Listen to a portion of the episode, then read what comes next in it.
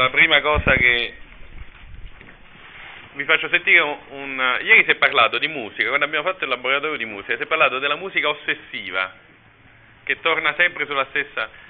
Ecco, quelli che alcuni considerano il padre del blues, Robert Johnson, che poi era giovanissimo, eh? che però da cui tutto discende, dicono. Sentiamo questa nona, eh, la nona canzone, che voi avete, è, prima, il primo foglio che avete, Coming to My Kitchen. Io non ho, non ho qui il testo davanti a me, però. Allora, numero 9. Sì, prova.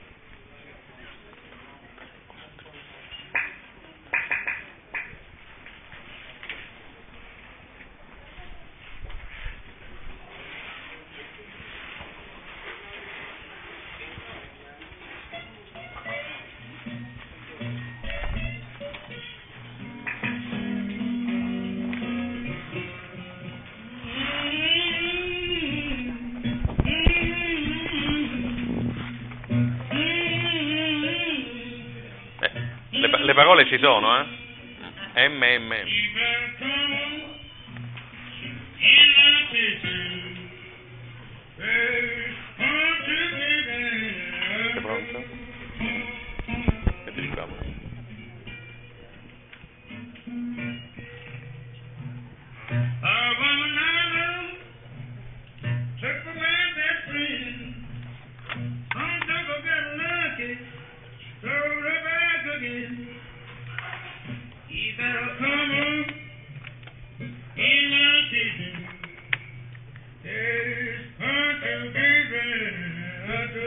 Ma la puoi neanche a sfumare.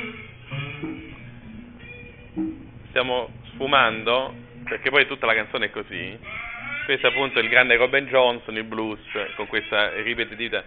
Lui non dice vieni nella mia casa, dice vieni nella mia cucina. Questo mi ha colpito di questa canzone. Cioè lui sta dando riparo, che ovviamente è anche metaforico, eh? A una persona perché fuori piove, fuori soffia il vento, c'è la pioggia, allora non gli dice vieni a, vieni a, casa mia, uno direbbe dai, vieni dentro, vieni dentro, lui dice vieni dentro la mia cucina.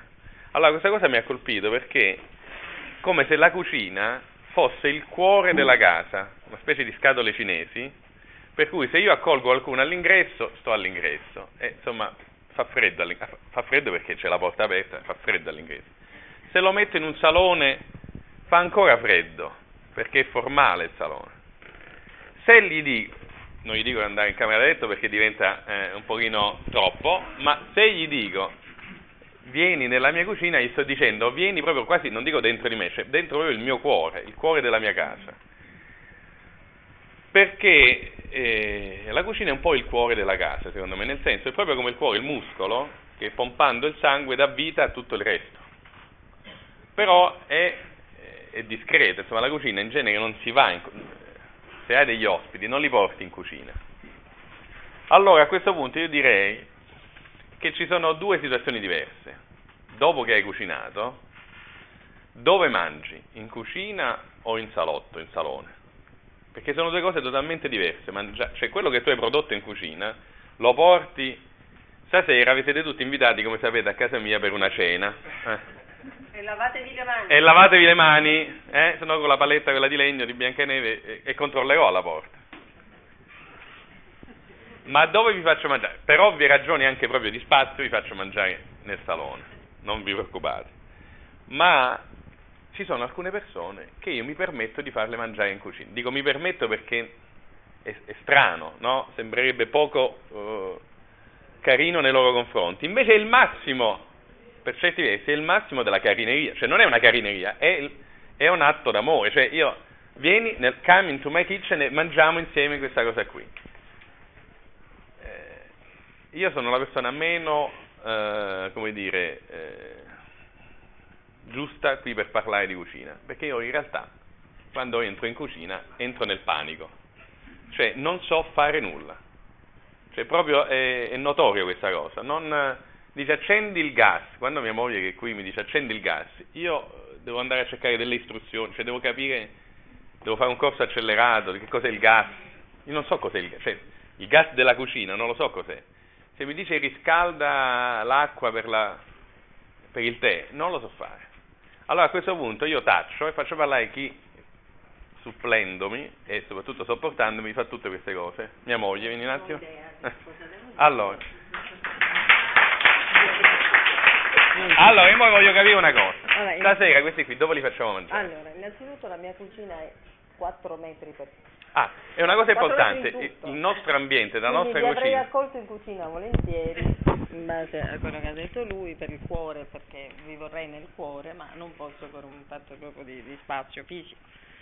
Eh, detto questo, mi volevo invece riallacciare a quello che ha detto Elena sul discorso della libertà in cucina. A questo punto io credo di essere una despota micidiale, perché il fatto che No, Andrea non, non lo credi, nulla, non lo credi, fare lo sei, non è ti colpa mia, perché in realtà lo voglio imprigionare.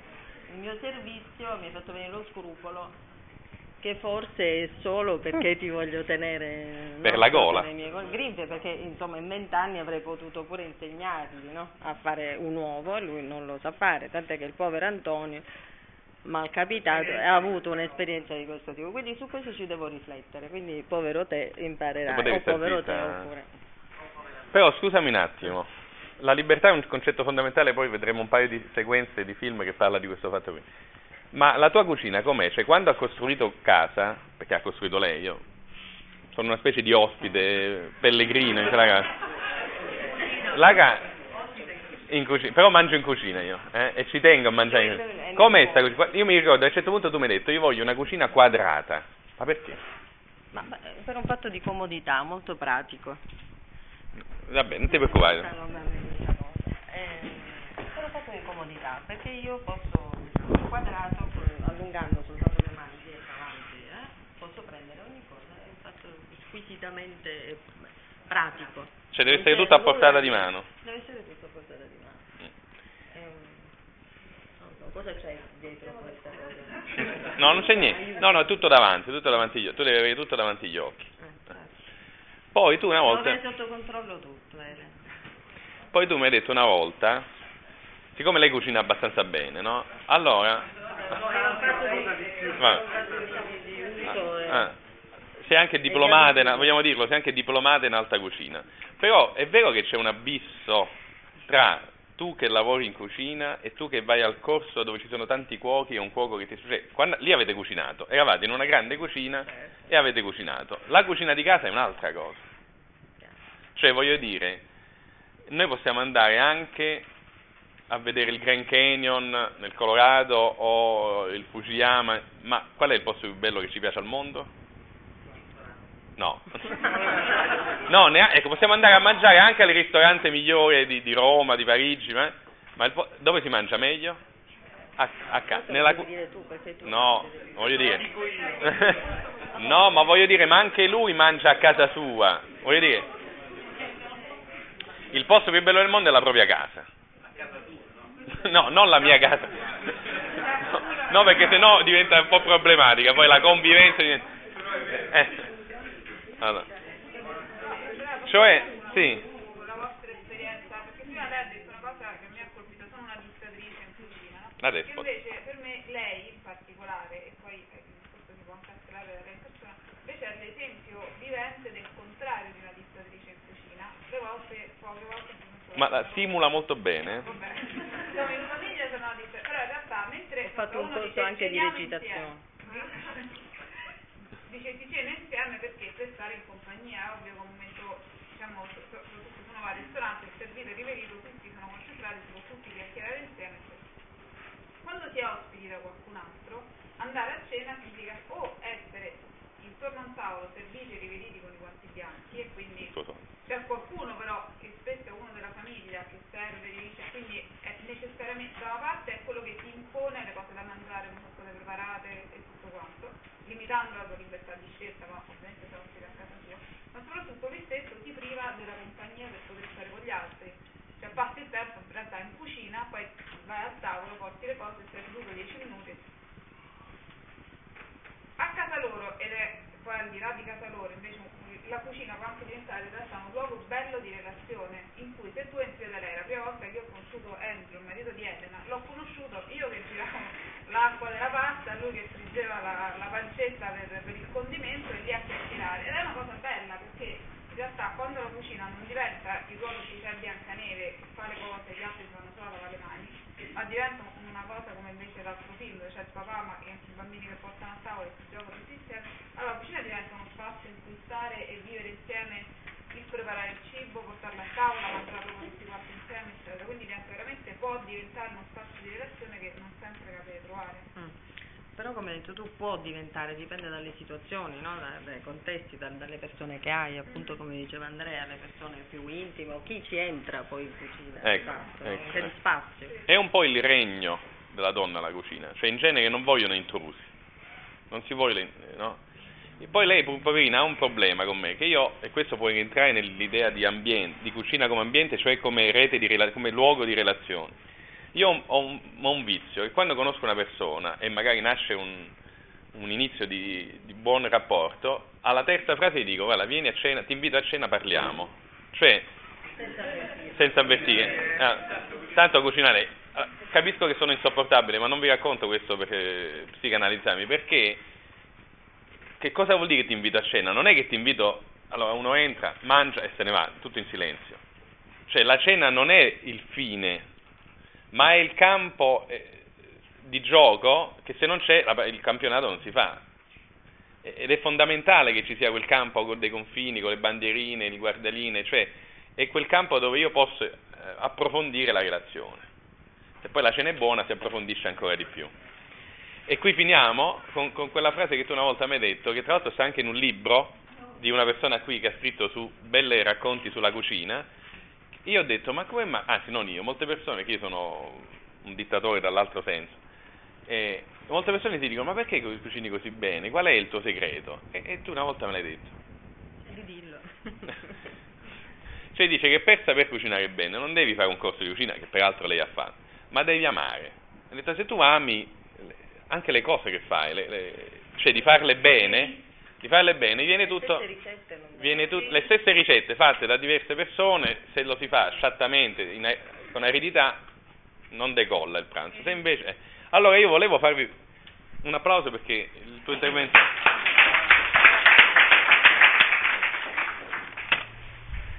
Infatti ho detto che questo intervento lo deve fare lei perché io mangio, io non so cucinare, quindi che c'entra?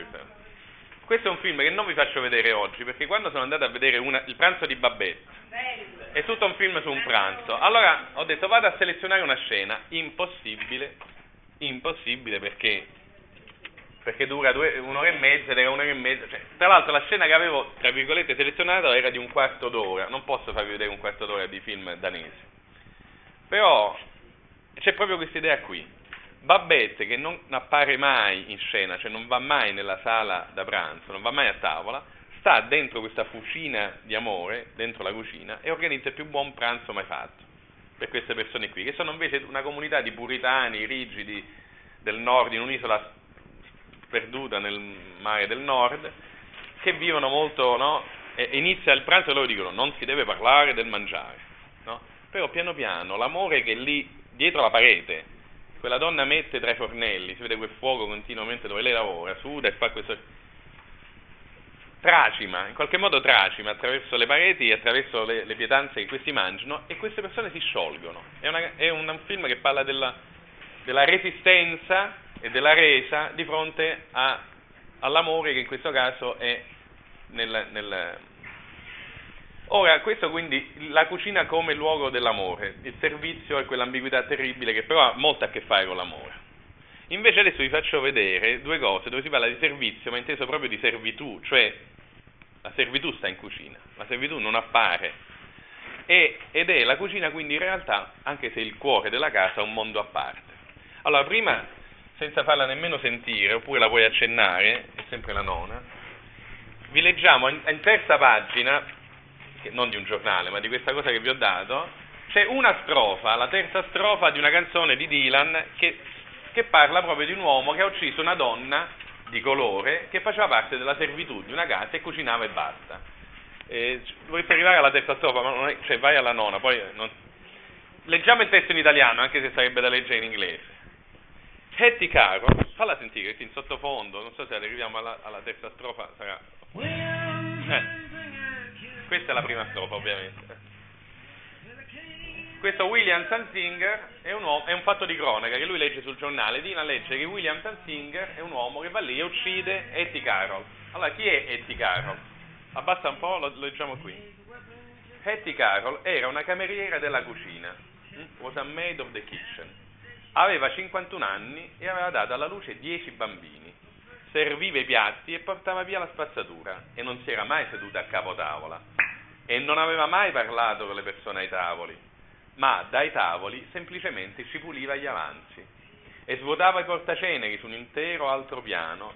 Fu uccisa da un colpo, abbattuta da un bastone che attraversò l'aria e piombò nella stanza, destinata e determinata a distruggere, e non aveva fatto niente a William Sansinger. Ma voi che filosofate sulle disgrazie e criticate tutte le paure, toglietevi il fazzoletto dalla faccia, non è il momento per le vostre lacrime.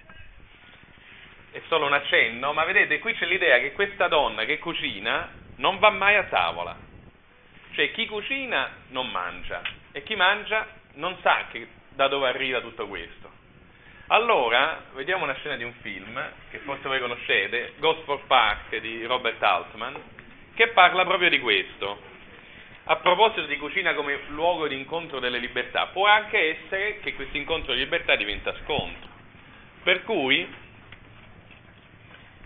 il mondo della cucina è un mondo come dire, sotterraneo, invisibile, separato, una specie di ghetto. Qui mi è venuta in mente questa idea di ghetto perché T. Carol è una, evidentemente una donna, non viene mai detto, ma si capisce che è una donna di colore. Eh. In Gosford Park, vai alla seconda scena, ah sì, la seconda scena, noi abbiamo questa grande villa che è fatta a più piani, che è come se fosse, avete presente una nave, un transatlantico? Anche il transatlantico l'aveva intuito in quella canzoncina carina dei Gregori con Titanic, che c'è la prima classe, la seconda classe e la terza classe, e sono classi appunto che non si devono incontrare. Allora la cucina è questa cosa qui, è un po' come la, la, il motore, quelli che mettono il carbone nel transatlantico, che tra l'altro sono tutti sporchi, e non è che vanno invece nella top class a parlare con questi tutti ricchissimi miliardari c'è nel film Titanic, tra l'altro, molte sequenze che parlano di questo, questi che vengono sbarrati, non potete salire, anche se sta affondando totalmente tutto. Gosford Park, film corale, come spesso sa fare Altman, straordinario, dove si vede che in questa villa, e tutta la, la storia è una cena, e quindi si vede, la, vai alla 2, e vai, e vai, dovrebbe essere, no, vai a 16, dovrebbe essere 15, vai 15 minuti. Vedi quelle 8? Vedete, questa è, la, è, questa è l'upper class, vedete, cioè qui proprio stanno i, i nobili, gli aristocratici stanno...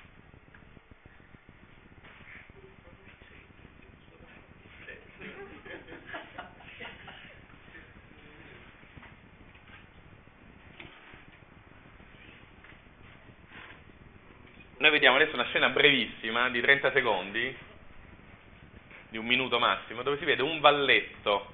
I valletti erano proprio i, i, segretari, i camerieri privati di, dei, dei, lord, dei, dei, dei ricchi, che scende, che scende imprudentemente in cucina.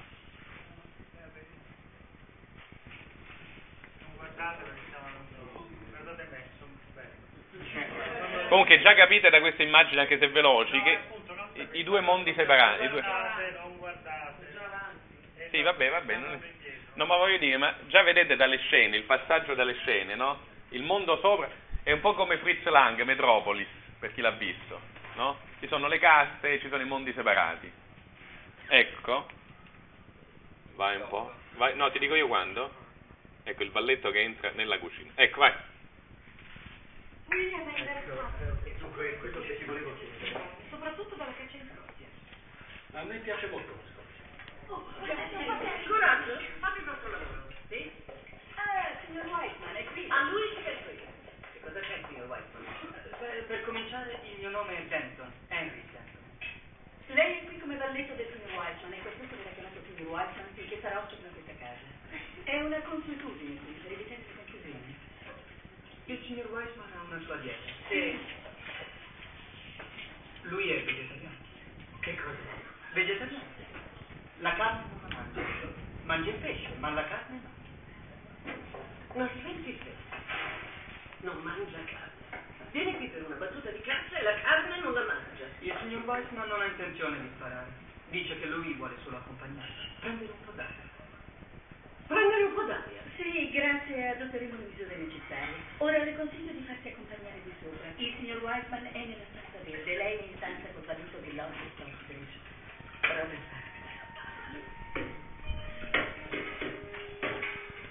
Aspetta. No, proprio un bel tipo quello, non c'è che dire. La carne non la mangia. Su, su, signora Croft, non diamo l'idea di non essere nati. Il signor Weissman è americano, ha l'abitudine diversa da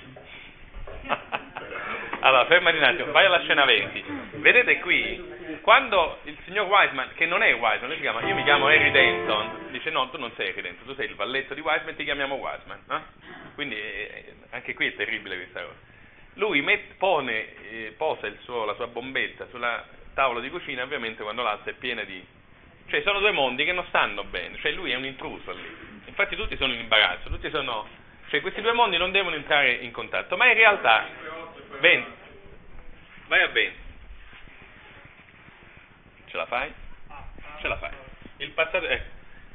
In realtà però i due mondi, siccome co- sono composti da esseri umani, sono, sono identici in qualche modo, anche se divisi. E allora vediamo questa scena, sì, in cucina. No. Beh, dovrà accontentarsi di quello che c'è. Chi aveva motivo di? Beh, non è che fosse proprio Babbo Natale. Ah, a lavorare. E lei, porti via quel cagnaccio. Si è fatto parecchi nemici in vita sua, è tutto qui. Cioè, quali nemici? Quando? Prima della guerra, signora Croft, quando lei lavorava in fabbrica. Guarda che io non ho mai lavorato in fabbrica. Non l'ho mai fatto. Facevo la cuoca in una delle sue fabbriche. E aveva due a Idleworth e due a Twickenham. E tutte piene di ragazze, perciò potete immaginare. Ma non era vizioso quel operaio, e si lamentavano. E con chi di grazia? E se poi le metteva i pasticci? Quali pasticci? Tieni, batti queste, solo le chiavi, capito? Non succedeva tanto spesso. Quando succedeva, lui li faceva prendere in adozione. E se non volevi dargli in adozione? E se lo volevi tenere? Allora ti mandava via, perdevi il lavoro. Credimi, non esagero, era un satanazzo, libidinoso e crudele. Capisco, capisco. Ah, venga Cioè in avanti. Realtà la cosa interessante è che queste donne che stanno in cucina dicono, fanno gli stessi commenti, perché è stato ucciso un uomo in quella casa, fanno gli stessi commenti che fanno al piano di sopra. Forse la differenza è che al piano di sopra stanno seduti sui divani senza fare nulla. Qui no, tutti parlano, ma mentre parlano lavorano. Cioè parlano, parlare è quasi un- una cosa che non si dovrebbe fare, però ovviamente sono umani, sono esseri umani, sono donne in cucina che fanno? Parlano del mondo superi- superiore, come fanno anche quelli lì, però lo fanno mentre tagliano, mentre schiacciano, mentre impastano. ecco. Cioè la cucina è un mondo a parte, quindi fa anche, come dire, anche un mondo che fa un po' paura, cioè un mondo che a starci, voglio dire, tant'è vero eh, che sta parlando di altre cameriere, cuoche o, cameriere che sono state eh, messe nei pasticci, ed è simpatica quella lì che non capisce cosa vuol dire, da questo satanazzo libidinoso, eccetera. Cioè è un mondo sotto- sottoposto, sottomesso. Questo per dire eh, rosa, eh, rose e, e spine della, della cosa. Per dire le rose, perché adesso mi avvio alla conclusione, eh, ritorno al fatto che secondo me la cucina è il cuore. E la cucina non è la buona cucina, appunto, non è il ristorante dove mangi bene. La cucina è la... No, vabbè, non gliela faccio vedere perché... eh, La cucina è dove... e- e- cioè, la cucina è un fatto identitario, un fatto di radice, non è un fatto andiamo al miglior ristorante. Cioè, una persona che mangia solo al ristorante, sinceramente a me mette un po' di tristezza perché non mangerà sempre in compagnia. Eh, Ed è tri- secondo me è triste vedere che uno mangia da solo in un ristorante. Lo- Lo dico, può essere brutale questa cosa, ma lo sento, insomma. Invece il- la, la cucina è un po' il cuore, è proprio la mia radice. Abbiamo fatto, dove sono Damiano? Ecco, abbiamo fatto l'altra volta Bomba Cinema, il laboratorio di cinema, sulla cucina e sono usciti dei film bellissimi. eh? Abbiamo visto Charlot che mangia una scarpa perché ha la febbre dell'oro, ha fame fino a mangiarsi la scarpa eh? e, e se la gusta quasi. eh? Abbiamo visto gli aspetti più terribili, i Tognazzi, Noiret, Michel Piccoli e Mastroianni che vanno al suicidio ingozzandosi, no? la grande abbuffata. No, il cibo e lì c'è anche il sesso che sono invece un cupio dissolvi, cioè proprio un morire, un voler finire. Eh. E, e abbiamo visto, anzi l'ho portato io, abbiamo visto una scena, tanto per cambiare, del Signore degli Anelli, che, dove si vede che due hobbit, due piccoletti eh, che fanno, si dice nel film, circa sei colazioni al giorno, eh, quindi sono persone sagge, ehm, che a un certo punto, che stanno nel, nella terra, do, si chiama la terra d'ombra, Mordor, nel posto più infernale del mondo, a un certo punto si fermano e dicono no, hanno visto un coniglio, dice alt, adesso ci cuciniamo il coniglio. Cioè fanno una cosa assurda, accendono un fuoco, che tra l'altro fa segnalare la loro posizione, ma si vogliono un attimino eh, riappropriare di se stessi, perché si stanno perdendo, stanno diventando delle ombre nella terra d'ombra, dice alt, io mi sto disumanizzando, mi sto perdendo, facciamo una cosa antica, cuciniamoci un coniglio. Eh? Tant'è vero che c'è invece Gollum, che non è più così, che se lo mangia crudo. E la cucina, cioè il cuocere, è proprio un salto enorme, cioè è una differenza enorme. E mi ha sempre colpito questo a livello letterario perché il romanzo cresce con un climax epico verso lo scontro finale. E allora tu leggi i capitoli, si chiamano Il cancello nero si apre, La terra d'ombra, poi c'è tutto, c'è il capitolo si chiama subito dopo Erbe aromatiche e coniglio da ragù. Allora ho detto, ma qui avrà sbagliato il traduttore. Cioè, quando non l'avevo mai letto, ho detto, ma che titolo è? E invece questo, ed è un momento chiave della storia, loro si mettono a mangiare e quando Frodo, voi ricordate un po' la storia quasi tutti, quando Frodo sta quasi per morire sulle pendici del Monte Fato, Sam gli fa, non gli dice, ma tu chi sei, il tuo io, il tuo cuore, no, gli dice, ma le fragole te le ricordi? Le fragole della contea, te le ricordi con la panna cucinata, eh, condite? Allora lui dice, no, mi sto dimenticando tutto. E quello è il segnale, cioè il mangiare, la cucina, il cuocere, eh, non è, capito, un, un, un optional, è proprio e questo film che volevo farvi vedere è una scena di un secondo, facciamo più tempo a metterlo che a vederlo, un grande film di Coppola, Peggy Sue si è sposata, è una donna in crisi che sta divorziando dal marito, magicamente ha un'esperienza incredibile e torna il giorno in cui si è fidanzata con il marito, quindi 20, 30 anni, 20 anni prima. In quei vent'anni prima, in quell'episodio, in quella storia che è accaduta e lei la rivive, c'erano anche i nonni che poi nel tempo reale sono morti. E lei si commuove e va a trovare i nonni un certo punto dice al nonno, nonno, ma cos'è che ha tenuto insieme tutta la famiglia? Perché lei nella vita reale sta divorziando dal marito, allora dice cosa ho sbagliato io e cosa invece fino adesso aveva funzionato. Dice nonno, ma cos'è che ha tenuto insieme, insieme la famiglia? E lui dice lo strudel della nonna. È straordinaria questa cosa, cioè non lo strudel, perché lo strudel magari della nonna era meno buono dello strudel della pasticceria, ma è lo strudel della nonna. Ecco, questa cosa mi sembrava per chiudere carina. L'ultima cosa ho bisogno di Cristiano perché devo far vedere, devo far sentire una cosa che ho preso da YouTube e voi ci avete nella seconda pagina il testo. Devo fare? Panico? Ah, vabbè. Allora no, vabbè. Questi sono gli imprevisti di bomba carta straordinari. Se voi vedete nella seconda pagina, lo si può...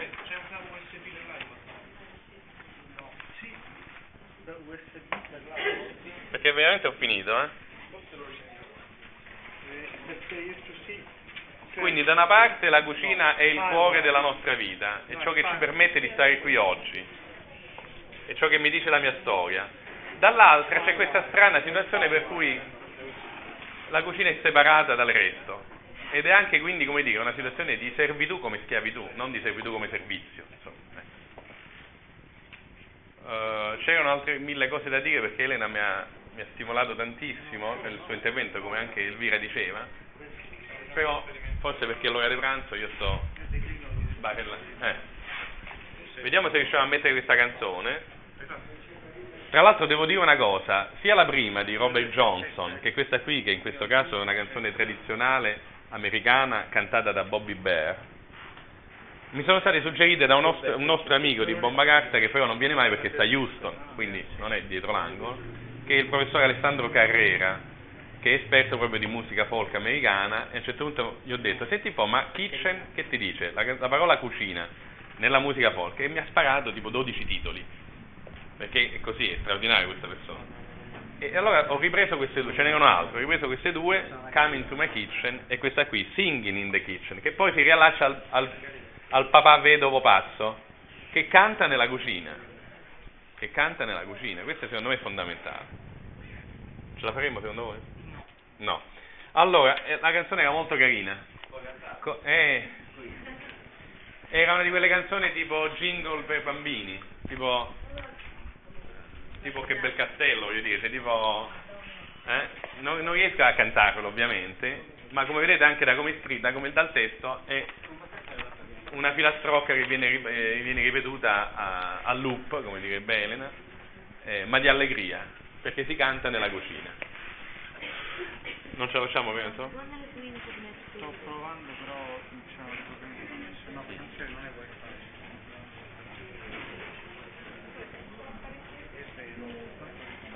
Problemi tecnici, altrimenti... Mm. Va bene Antonio. Allora io siccome adesso me ne vado, perché? Perché bisogna andare a preparare la cena per stasera, allora vi do un'informazione importante, perché se no non sapete dove andare. Via Donizetti 24, alle 9 meno un quarto, 8 e mezza, 9 meno un quarto, vi presentate, proprio col bavagliolo e la forchetta, poi il resto... Ah, oh, attenzione, piatti di carta, ve lo dico subito, piatti di carta perché sei rotta la lavastoviglie, oggetto che io confondo sempre con la lavatrice. Questo per dirvi proprio eh, a, a che punto siamo. eh. Quindi, siccome sei rotta la lavastoviglie, avremo piatti di carta, un servizio, pe- un servizio pessimo, però, però anche questo fatto col cuore, va, fatto col cuore, va, la buttiamo lì, sul patetico, fatta col cuore. Tocca a te. Finito?